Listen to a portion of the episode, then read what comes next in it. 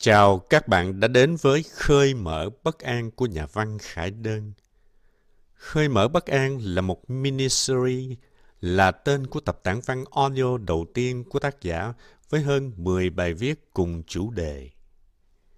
Nhà văn tự vấn Đối thoại với sự bất an vô hình nảy sinh từ những kỳ vọng và áp lực đời sống. Khải Đơn đặt lại câu hỏi liệu ta có quyền chọn khác đi?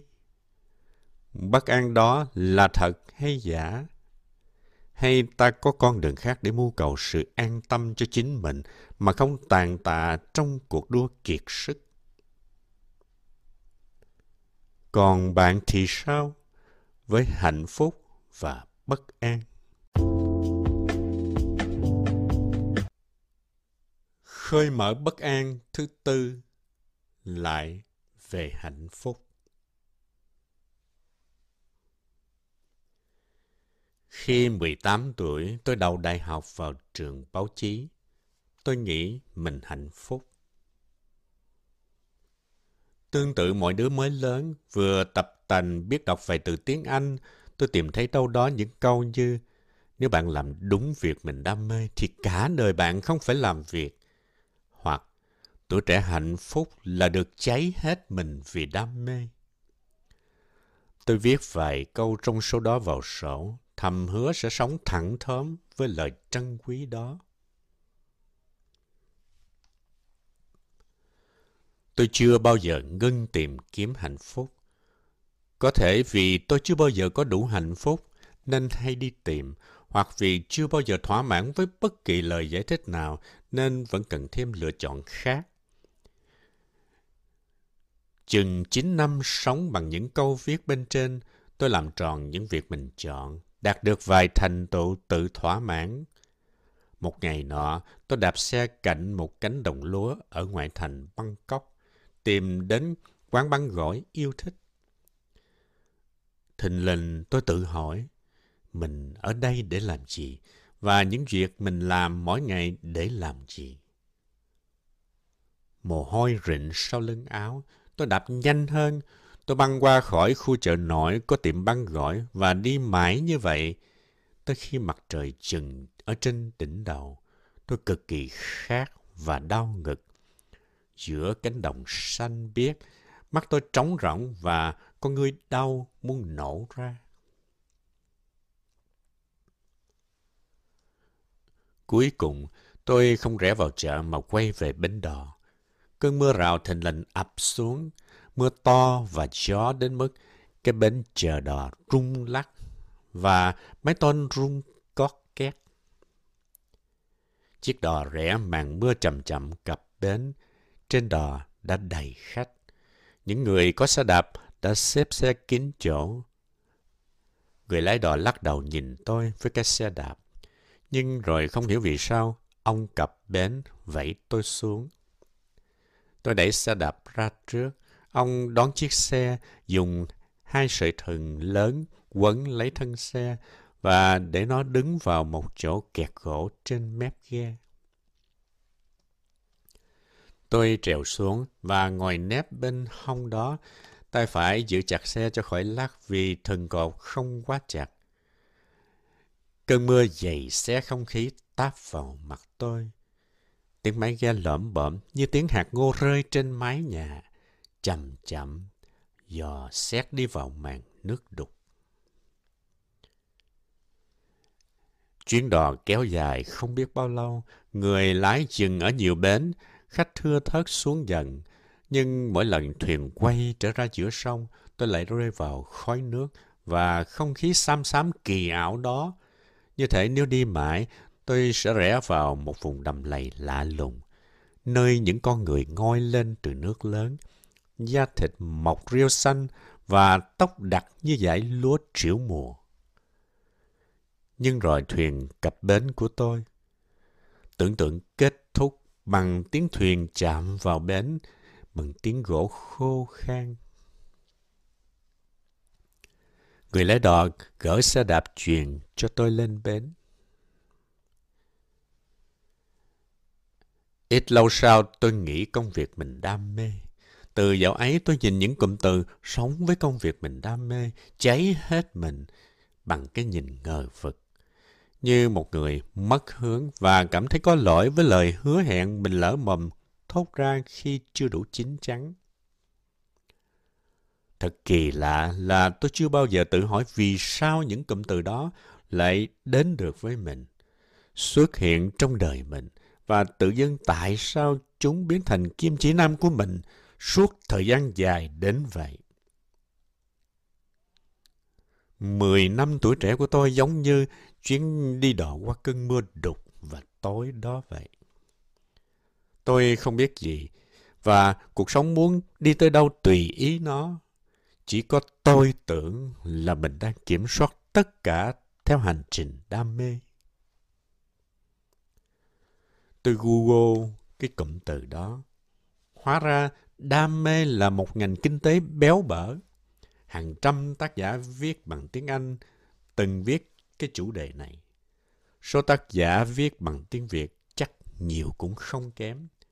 Các dịch vụ huấn luyện sự nghiệp, tư vấn thành công nở rộ đều xài cụm từ này để báo giá cho người đọc. Tôi cũng là một phần trong số ấy. Ở tuổi 25, vài quyển sách của tôi viết về chủ đề tương tự và thật may mắn tôi có nhiều bạn đọc từ chính nhu cầu ấy của tôi và của người đọc cùng trang lứa. Chúng tôi mua và bán đam mê cho nhau. Đam mê công việc được đánh đồng với hạnh phúc. Người ta viết về nét đẹp này bằng hình ảnh họa sĩ, người thiết kế thời trang, người làm vlog, người viết văn, người làm ngành sáng tạo nói chung. Có thể một phần công việc của những người này liên quan đến cái đẹp, kiếm lời từ cảm giác đẹp, nên họ biết cách trang điểm cho nét đẹp thêm phần lấp lánh. Ít có ai làm các nghề đẹp lên mạng nói về cái độ xấu công việc họ phải làm.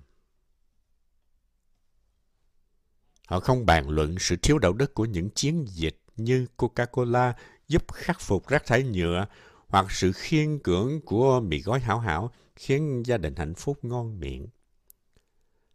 Sự xấu xí trong các thảo luận sáng tạo thường không có mặt mỗi khi người trong ngành lên sân khấu nói về đam mê nghề nghiệp. Tôi cũng vậy. Tôi không nói về sự cạn cợt và thiếu tri thức của mình khi viết về những chủ đề phức tạp. Nhưng tôi vẫn viết vì thời sự cần và tôi sẽ ngừng viết sau hai số đăng báo. Khi kể chuyện về đam mê công việc, ở trong những ngành tôi có liên quan, chúng tôi bọc đường và đánh lừa người khác bằng cảm giác chúng tôi đang sống ở trên mây. Thẳng thớm, xinh đẹp, tiến bộ, lộng lẫy. Đam mê nên đó không phải công việc mà là cuộc đời tôi chọn. Đam mê làm nhiều việc được ca ngợi trong xã hội. Báo giới viết về tấm gương những học trò học ngày học đêm với khao khát đổi đời bằng con chữ. Chỉ có những em học sinh luyện thi điên cuồng, viết 11 trang giấy đạt thủ pha tốt nghiệp mới được lên báo. Không ai viết về hành trình vật vả của những đứa trẻ bình thường, cố hoàn thành hết chương trình phổ thông với những rào cản khiến chúng vừa rối loạn vừa khổ sở. Những đứa tự tử vì thi trượt đại học và tốt nghiệp chỉ lên báo như tấm gương xấu cần bêu. Sau khi hết hành trình đi học, đam mê làm việc nhiều, tiếp tục hứa hẹn thành công cho người trẻ. Tấm gương startup thành công, làm ngày làm đêm không ngủ. Những lãnh đạo công ty tự tin viết lên Facebook rằng nhân viên của họ sẵn sàng làm việc tới 2 giờ sáng. Thỉnh thoảng có những công nhân lên báo vì làm tăng ca tới 15 giờ để con cái có tiền vào đại học. Thành công là quả ngọt, sinh từ quá trình mồ hôi, đổ không thương tiếc.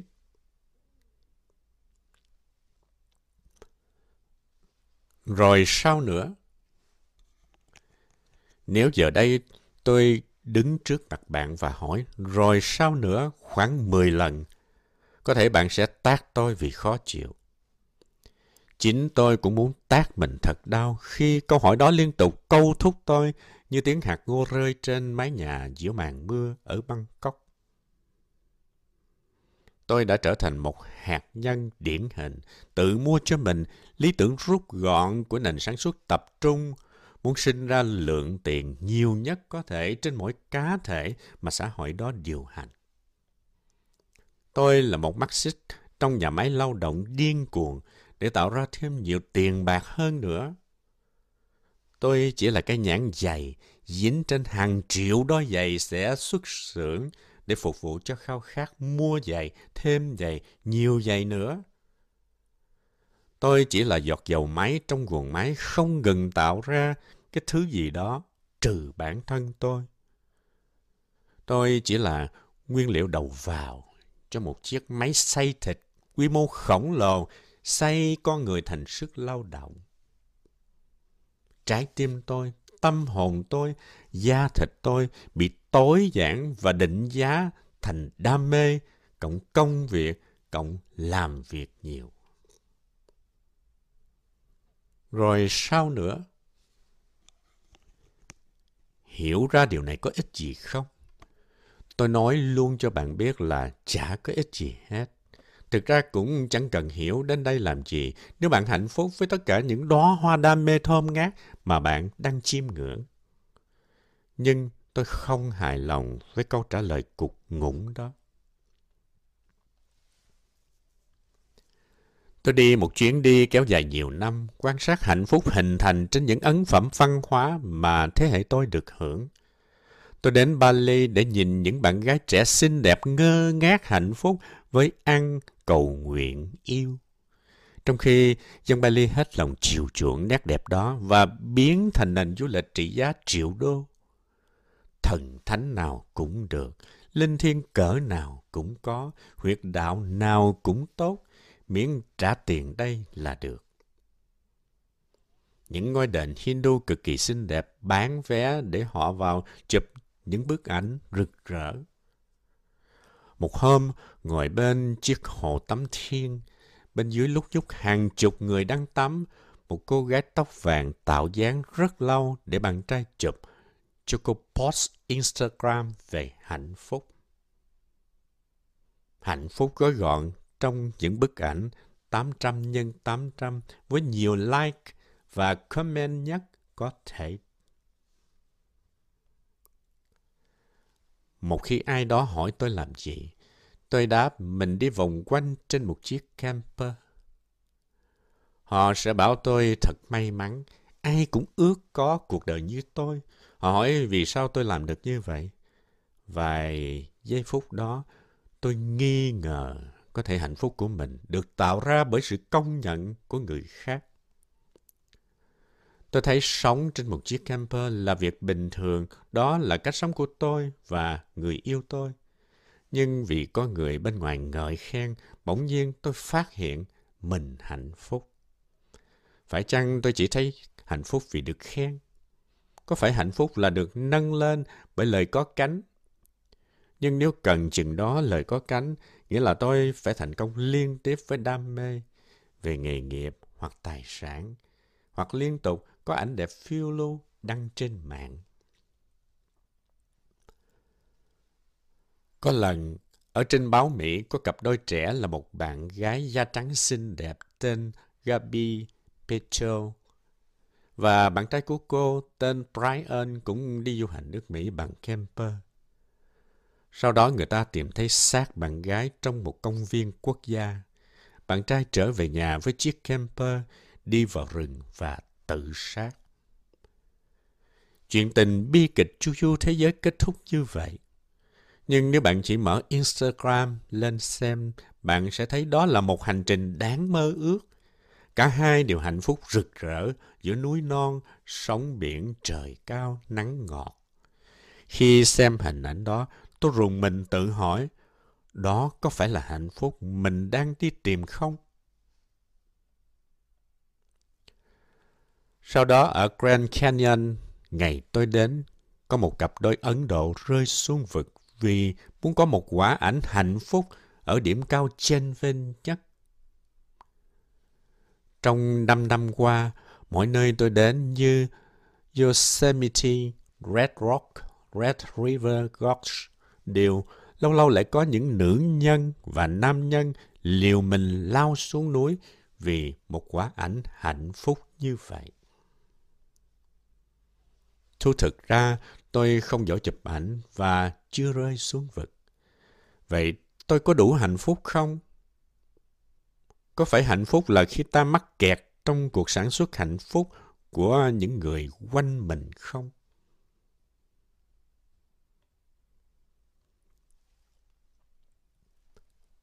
Rồi đại dịch COVID-19 xảy ra.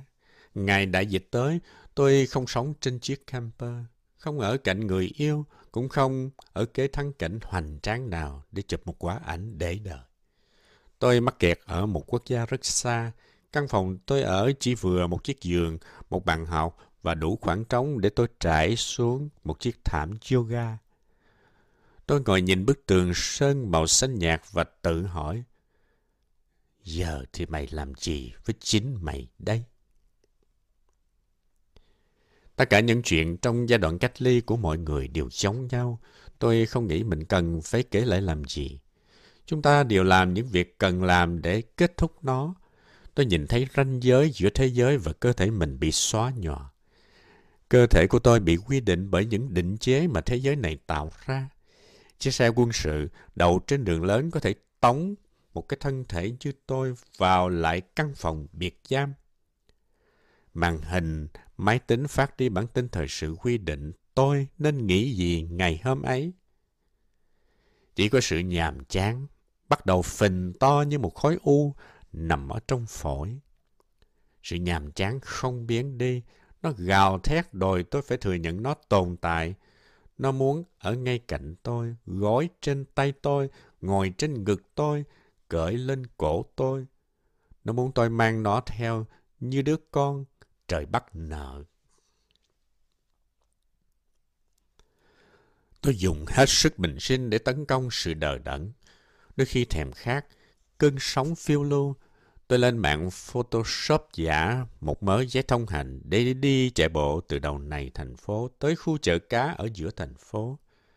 Ở mỗi trạm quân kiểm, khi qua mặt được một nhóm lính, tôi cảm thấy tài năng lương lẹo của mình được công nhận. Cơn sóng hồi hộp và sợ hãi dâng lên cùng lúc với cảm giác được tưởng thưởng vô hình. Tôi không còn thấy nhục nhã vì mình dám làm điều sai nữa. Và tôi tự hỏi, có phải tôi luôn thấy nhục nhã khi không dám làm gì sai luật lệ vì tôi đã bị cô giáo tiểu học của mình đánh đến đỏ tai mỗi lần đi học trễ. Tôi tấn công sự nhàm chán như tay võ sĩ yếu ớt nhưng lì đòn đến mức không lùi bước dù thương tích đầy mình.